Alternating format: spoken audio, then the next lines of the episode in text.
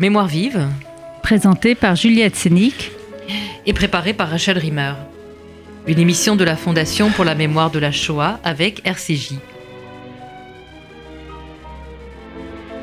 Le plus célèbre des commentateurs de la Bible hébraïque et du Talmud de Babylone, de la référence absolue, l'auteur français le plus lu et le plus traduit dans le monde, loin devant Victor Hugo, c'est bien sûr Rachi, l'incontournable Rachi Shlomo ben Yitzhak Hartzarfati, qui a vécu au Moyen-Âge, à Troyes, en France, une ville qu'il a fait rayonner dans le monde à travers l'école rabbinique qu'il y avait fondée. Et une ville qui le lui rend aujourd'hui, à travers la maison Rachi, inaugurée le 4 septembre 2016, qui est à la fois musée, centre culturel, synagogue, et qui s'est donné pour projet de rendre Rachi accessible à un large public. Pas seulement le monde religieux, qui apprend Rachi depuis le plus jeune âge, mais aussi le grand public. Toute personne de passage à Troyes, cherchant à comprendre qui est ce rabbin illustre, dont la renommée et l'héritage sont inégalés. La petite histoire veut que Rachi ait eu l'idée de son commentaire en entendant dans une synagogue son père se tromper en donnant à son fils l'explication du sens simple d'un verset. Rachi aurait eu l'idée de réunir dans un commentaire toutes les réponses aux questions qu'un enfant de 5 ans pourrait se poser, en restant aussi concis et aussi simple que possible. Bonjour Daniel Toledano, bonjour Maurice Salobon Assaraf.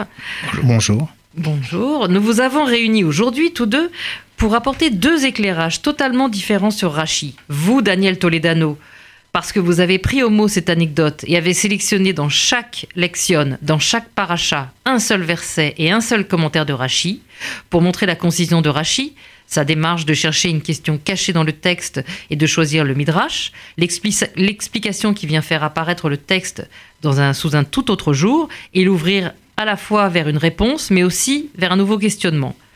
Votre livre s'intitule « 5 ans ». Il a été soutenu par la Fondation pour la mémoire de la Shoah. Et c'est à l'occasion de sa réédition que nous avons le plaisir de vous recevoir aujourd'hui. Et vous, Maurice Salobon Assaraf, vous habitez à Troyes. Vous êtes l'un des très nombreux descendants lointains de Rachi. Mais surtout, vous êtes l'ambassadeur de la maison Rachi, l'une des figures, avec René Pitoun et Philippe Bokobza, qui avait rendu possible cet incroyable musée Rachi à Troyes, qui a aussi bénéficié du soutien de la Fondation pour la mémoire de la Shoah, et dont vous allez nous parler aujourd'hui. Merci à tous deux d'être présents. Mais peut-être avant de parler de l'œuvre et de la manière dont on peut la transmettre, commençons par l'homme. On sait très peu de choses de lui, de manière certaine. On connaît la date de sa mort, le 13 juillet 1105. On sait qu'il était vigneron, car il y a fait une allusion dans une de ses responsa. On connaît le nom de ses filles, mais on ignore le nom de sa mère, de sa femme. Comment avez-vous fait, Salobon Assaraf, pour présenter la vie d'un homme qu'on connaît finalement peu, et avec une absence totale de documents archéologiques ? Eh bien, écoutez, effectivement, quand on a commencé à nous intéresser de près, à mettre en place toute l'histoire de Rachi à Troyes, puisque ça n'y était pas malheureusement, je vous disais, depuis une soixantaine d'années. La communauté de Troyes à l'époque, après-guerre, donc s'intéressait surtout à reconstituer une identité juive et une communauté. Le problème de Rachi, si j'ose dire, était secondaire. Et donc, dans les années 60-70, on a commencé déjà à y penser un petit peu. La ville de Troyes a bien mis en place, effectivement, des rues en son nom. Raymond Moretti est venu installer, nous a offert une stèle à la mémoire de Rachi, qui est très, très belle et qui est visible par tous ceux qui viennent visiter. Et ça n'est que depuis une dizaine d'années. Et c'est vrai que ça a pris du retard parce qu'on n'avait pas beaucoup de moyens. On n'avait pas les gens, je veux dire, bénévoles et courageux de pouvoir s'aventurer. Et donc, avec René Pitoun et Philippe Bokobza, et moi-même, on s'est dit, bon, on est un peu les derniers, je dirais, de la locomotive. Il faut peut-être faire quelque chose, sinon ça va se perdre. Et là, effectivement, avec beaucoup de courage et un peu d'inconscience, il faut le dire, on est parti dans ce chemin, on ne savait pas où ça allait le mener. Et au fur et à mesure qu'on avançait, les choses s'arrangeaient. On dirait que Rachi nous a donné un petit coup de main là-haut, peut-être d'avancer un peu dans le bon sens. Et pour choisir le lieu de cette maison Rachi, puisqu'on ne connaissait pas précisément le lieu où il a vécu, quel a été le critère ? On ne connaît pas de lieu, c'est vrai, parce que la plupart des gens qui viennent visiter, on lui dit où est-ce qu'elle est la maison Rachi, où est-ce qu'elle est sa synagogue. Alors il faut dire que dans le 12e siècle, 12-13e siècle, entre 12 et le 14e siècle, la ville de Troyes a connu deux incendies importants, ce qui fait que ça a été détruit, ça veut dire qu'il y a eu des destructions, donc il fallait reconstruire, et tout ce qu'on trouve de Troyes aujourd'hui date à peu près du XVIe siècle, de toutes les habitations.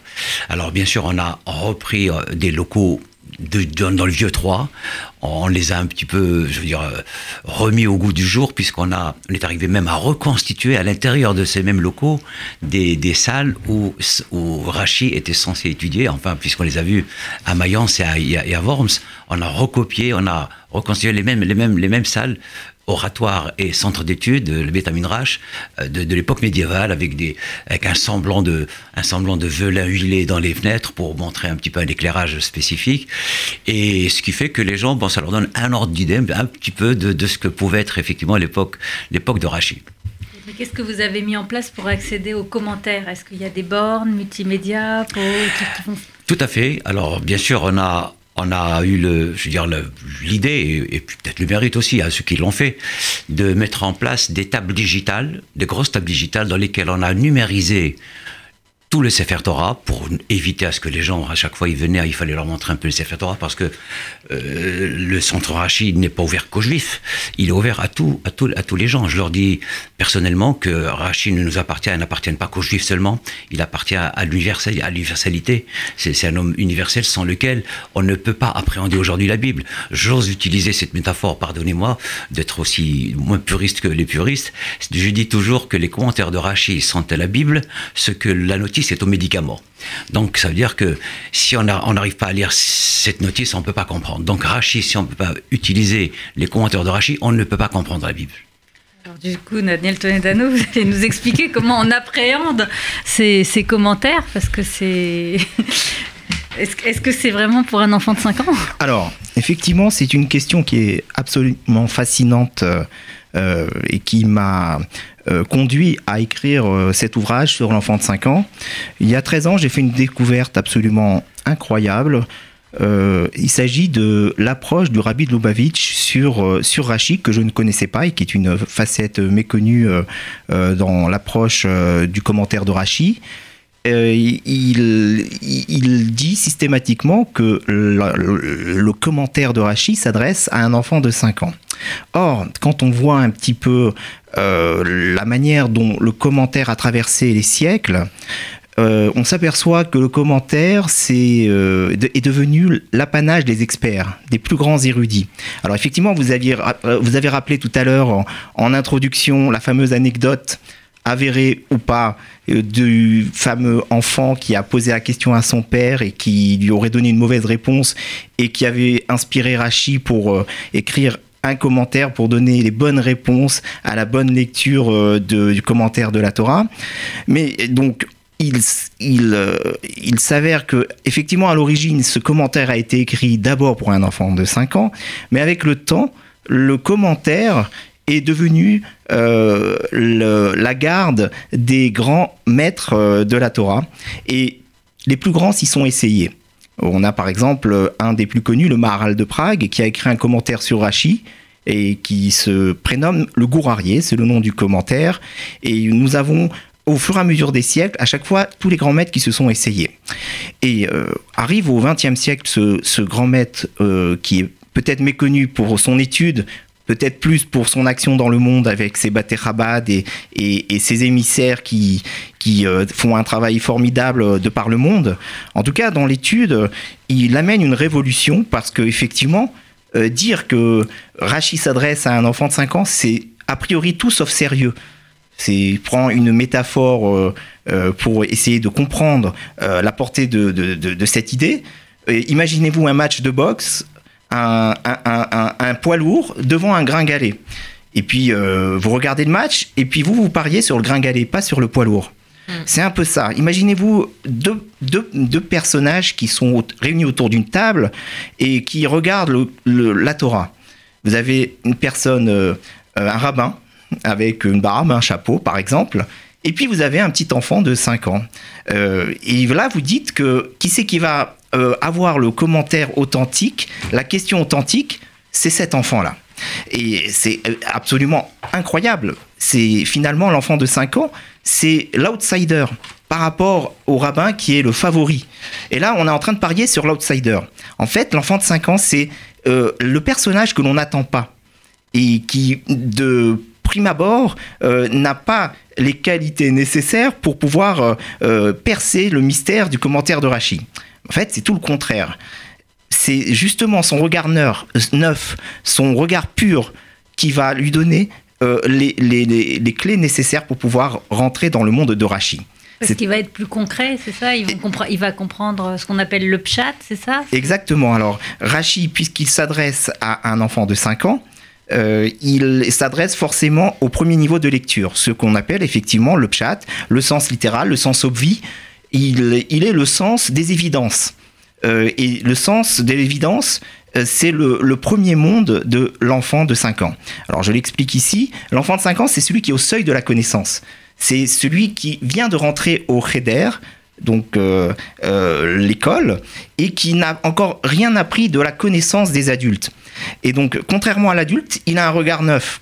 L'adulte, lui, il a ses connaissances, son expérience, ses illusions, ses désillusions, ses échecs, ses réussites avec lui. Ce qui fait qu'il lui donne tout cela lui donne un nouveau niveau de lecture que l'enfant n'a pas. Ce niveau de lecture de l'adulte, il serait plus assimilable à celui du monde du drache, le monde de l'analyse. Alors que celui de l'enfant de 5 ans, c'est le premier niveau de lecture, un niveau de lecture droit, direct, sans détour. Et si vous pouvez me permettre de donner encore une image, l'enfant regarde les choses, l'adulte les entend. Quand vous allez raconter une histoire à un adulte, eh ben, il va dans un premier temps l'entendre. Et alors qu'un enfant, il va la voir. Ce qui va donner des questions différentes. Si par exemple, alors je vais peut-être tenter avec vous une petite expérience. Si je vous raconte une scène que tout le monde connaît, qui est d'ailleurs figure dans certains tableaux, la lutte de Jacob avec l'ange. Vous allez tous me dire, oui, je vois bien cette scène. Effectivement, je connais. J'ai fait l'expérience avec des enfants. Et j'arrive pas à la raconter parce que tout de suite on m'arrête, on me dit c'est impossible. Alors l'adulte entend la scène, l'enfant la voit et du coup comme il la voit, il n'arrive pas à la recomposer parce qu'un ange c'est tout sauf matériel. On sait que Rachi, dans cette scène du commentaire de la Torah, il nous dit que l'ange et Jacob étaient en train de lutter l'un avec l'autre et l'enfant s'arrête et dit mais c'est pas possible, j'ai un homme matériel, j'ai un personnage immatériel, l'histoire elle commence même pas. Et donc on est obligé de dire et de répondre que l'ange avait pris une forme humaine pour pouvoir avoir cette lutte avec Jacob. Autre exemple, si je peux me permettre, vous avez dans l'histoire d'Abraham un détail très intéressant. Dans le cours de ses voyages. Le texte nous dit que Abraham a dressé la tente, aholo en hébreu, et il se prononce au masculin et il s'écrit au féminin. Rachi ne manque pas de regarder cette anomalie. Et puis il nous apprend que Abraham était quelqu'un de galant. Il a dressé d'abord la tente de sa femme, puis il a dressé la sienne après. Alors les commentateurs de Rachi s'intéressent à cette question. Ils disent mais d'où Rachi sait-il que Abraham a d'abord dressé la tente de sa femme, puis la tente de sa propre tente. Et les commentateurs disent bon, il y a un principe dans le Talmud qui dit que il faut honorer sa femme plus que soi-même. Donc Rachi le sait du Talmud. Dans l'approche de l'enfant de 5 ans, et que j'oppose à tout ce qu'il y a eu avant. C'est une approche classique, tout ce qu'il y a eu avant. Il y a un avant et après cette approche d'enfant de 5 ans. Dans l'approche de l'enfant de 5 ans, on dit mais pas du tout. L'enfant de 5 ans ne connaît pas le Talmud. Il n'est pas dans le monde des références. Il n'est pas dans le monde de toutes les paroles des sages. Et donc, lui dire que Rachi a puisé dans le Talmud pour récupérer une information et la donner dans son commentaire, c'est pas une chose possible. Il a pris l'information autrement. Il a appris cette information, nous dit le Rabbi de Lubavitch, sur ce qu'il voit à la maison. L'enfant voit de manière naturelle que le mari, son papa, en l'occurrence, respecte sa maman et qui lui donne les honneurs systématiquement à chaque fois. Et donc, il est tout à fait juste logique et il est tout à fait évident qu'un homme respecte sa femme, et c'est à ce titre que Rachi a choisi de dire que Abraham a d'abord monté sa tente avant de monter la tente de sa femme, avant de monter la sienne. Vous voyez, donc du coup, l'enfant de 5 ans est dans le monde des évidences, et c'est pour cette raison que Rachi, de manière très étonnante, n'a jamais donné de référence, ou quasiment jamais, dans son commentaire de la Torah. Ce sont les imprimeurs qui l'ont fait plus tard. Et donc, pour un enfant de 5 ans, si je prends une pomme et que je la lâche, je n'ai pas besoin de lui dire que selon Newton, elle va tomber. J'ai pas besoin de lui apporter une référence. C'est même quasiment pas possible de lui dire ça. Il constate, lui, que quand il lâche une pomme, il la fait tomber, tout simplement. Et donc, c'est comme ça que Rachi a construit son commentaire. Et il s'adresse d'abord à cet enfant. Je dis bien d'abord parce qu'il n'est pas question de priver le commentaire et de le laisser qu'à l'enfant de 5 ans. Bien sûr, dans un deuxième temps, les érudits peuvent venir y faire des comparaisons de sources entre ce que Rachi a pu dire, ce qu'il est dit dans la Torah orale, ce qu'il est dit dans le Talmud, ce qu'il est dit dans le Midrash. Mais dans un premier temps, la porte d'entrée de Rachi, c'est vraiment cet enfant. Et cet enfant, il est en chacun de nous. Merci. Si je peux me permettre, oui. Je vais rajouter, c'est bien ce que dit Daniel, effectivement, pour donner à nos auditeurs, parce qu'ils veulent quand même savoir qu'est-ce qu'il peut faire Rachi, qu'est-ce qu'il peut apporter de plus. Un commentateur, il peut raconter, il peut comment dirais-je, décrypter, donner juste un petit exemple de la Bible. Simplement, pour ceux qui connaissent, ou en tous les cas, ils peuvent le retrouver, c'est dans la paracha de Miketz. À un moment donné, quand il y avait la famine en terre de Canaan, Jacob s'adresse à ses enfants, et Yaakov, il leur dit « Redou », ça veut dire « descendez, allez-y en Égypte pour aller se ravitailler ». Et Rachi, donc, se pose la question en se disant « C'est un terme qui n'est pas toujours utilisé, usité dans le Talmud, dans la Bible ». C'était « vayilcho »,« vayachanou »,« vayiso », ça veut dire d'autres termes de « en voyager »,« se sont déplacés », etc. Ce mot « redo »,« descendez », et Rachi va nous faire une explication magnifique. Il va dire « redo », c'est exactement en guimatria, en valeur algébrique, ça fait 210. C'est les 210 ans que les Juifs vont passer en Égypte en tant qu'esclaves. Oui, mais attendez, on dit, Dieu a bien dit à Abraham qu'il avait 4 siècles, 400 ans. Alors il fait le compte, il dit « au moment où Yitzhak est né », Dieu a dit à Abraham 400 ans. Quand Yitzhak a eu 60 ans, Yaakov est né. Il y a déjà 60 ans qui sont passés. Yaakov, pour descendre en Égypte, la Torah nous dit, il est descendu à l'âge de 130 ans. C'est-à-dire 190 ans. Les 190 et les 210 font 400. Et Rachi nous dit, depuis que Dieu avait annoncé à Abraham que son peuple allait être esclave, déjà le Midrash il dit qu'il souffrait en lui-même. Abraham, il souffrait en lui-même en disant « mon peuple va devenir un jour, il va être esclave ». Donc il souffrait, donc le compte à rebours avait commencé déjà par lui, ce qui fait qu'il ne restait plus que 210 ans à passer en Égypte.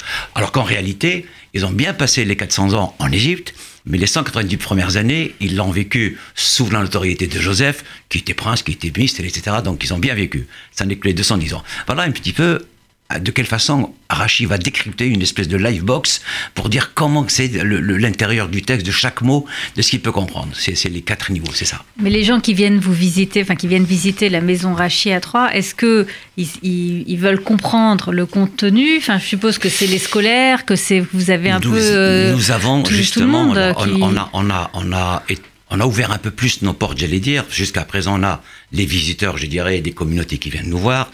Des juifs de France, des Israéliens qui viennent, des non-juifs qui viennent voir également, et on a entrepris depuis à peu près 2-3 mois les écoles. On fait venir des jeunes des écoles, des étudiants qui ne connaissent rien, ils ne savent même pas qui était Rachi. C'est-à-dire, alors il y a des différents niveaux, bien sûr, des écoliers, et eux ils viennent, bien sûr, ils vont pas rentrer dans le détail du texte et du mot parce qu'il faut quand même comprendre au moins l'histoire, mais de leur montrer que il y a des niveaux d'interprétation qui peuvent aller au-delà d'un simple mot. Je leur donne de temps en temps des petits exemples, mais sans aller au-delà, mais pour qu'ils comprennent qu'effectivement c'est quelqu'un d'extraordinaire, hein, en disant que s'il figure dans toutes les Bibles vendues dans le monde, c'est que, comme vous disiez, c'est l'auteur le plus lu au monde, donc forcément, on ne peut pas avancer dans la Bible ni la comprendre si on ne lit pas Rachi. Je tiens à saluer le travail de la Maison Rachi parce que c'est une formidable œuvre. J'ai été invité moi-même à m'y rendre. et à intervenir justement sur cet enfant de 5 ans. En tout cas, c'est un magnifique endroit et il invite et il inspire et il donne envie d'étudier. Voilà, alors, et est-ce que du coup vous prévoyez d'avoir des moments d'études ou des conférences ou des... Nous avons ouvert bien sûr plusieurs salles, donc on a fini. Je pense que, bon, ça va, on a fait vraiment un grand travail. En dernier lieu, on a ouvert une salle de Talmud, puisque Rachi est intervenu aussi bien dans la Bible, c'est-à-dire la Torah, le Chumash, le Tanakh, et également dans le Talmud. Et on a prévu presque cette salle-là, quand on la voit, elle est composée, elle est constituée d'une façon, je dirais, d'une yeshiva, avec des tables, pour pouvoir permettre à des écoles, des écoles de France, ou de Navarre, ou d'ailleurs, de venir passer ces journées, et lire, et apprendre, et étudier, un jour, deux jours, une semaine, le temps qu'ils veulent. Donc on l'a mis à disposition aussi des gens qui peuvent venir et apprendre sur Rachi. On a des projections sur Rachi, des explications sur l'histoire de Rachi, sur le Talmud, comment c'est venu, comment il a été fait, à quel moment on l'a écrit, et pourquoi on l'a écrit, et pourquoi ça a mis tout ce temps-là pour être écrit. Enfin, toute une ensemble, même ceux qui ne connaissent pas, à force de voir ces projections, donc aussi bien sur la Torah, pour leur expliquer ce que c'est que la Torah, le Houmach, le Tanakh, et voir le Talmud également. Donc ça leur fait le complet, c'est-à-dire en fait la loi orale et la loi écrite. Et il y a aussi quelque chose sur les filles, puisque Rachid n'a pas eu de fils, il n'a eu que des filles. Il a enseigné à ses filles, et du coup vous abritez aussi une association sur les filles de Rachid, c'est ça qui... Bon, il y a les filles Reved, Rachel et Myriam, donc les trois filles de Rachid. Alors il y a eu effectivement, je dirais, une association, autant le nommer, il y a... Madame le rabbin Horviller, effectivement, elle a contacté le centre Rachi en disant qu'il y a des femmes, il y a des filles, et on voudrait quand même parler aussi du rôle des femmes, donc au sein de la religion, qui ont accès aujourd'hui plus que jamais et plus qu'avant, donc à étudier et à pouvoir éventuellement même, officier, etc. Donc, on est ouvert. Donc vous abritez, d'accord. Alors, mais ce n'est pas une initiative. Il y a des tendances, il y en a qui sont pour, il y en a qui sont contre. Bon, ben, c'est un petit peu toujours, il y a un peu toujours de gens, enfin des idées un petit peu différentes des uns des autres. Mais on est ouvert, comme je vous disais donc tout est ouvert pour... les gens, les juifs, alors des gens qu'on ouvre aux non-juifs, on ne va pas ouvrir quand même aux filles de Rachi, c'est la main des choses, c'est d'ouvrir les portes. Et comment on fait pour venir le voir ? Enfin, c'est sûr, il faut réserver à l'avance ou Nous avons, alors compte tenu de la rigueur, je dirais, de la sécurité, la préfecture nous a demandé à ce que les groupes qui veulent venir déclinent leur identité à l'avance, envoient des listes, afin qu'on sache exactement qui vient, qui ne vient pas. Bien sûr, quand c'est des grands groupes, quand c'est des autobus de 40, 50, 60 personnes.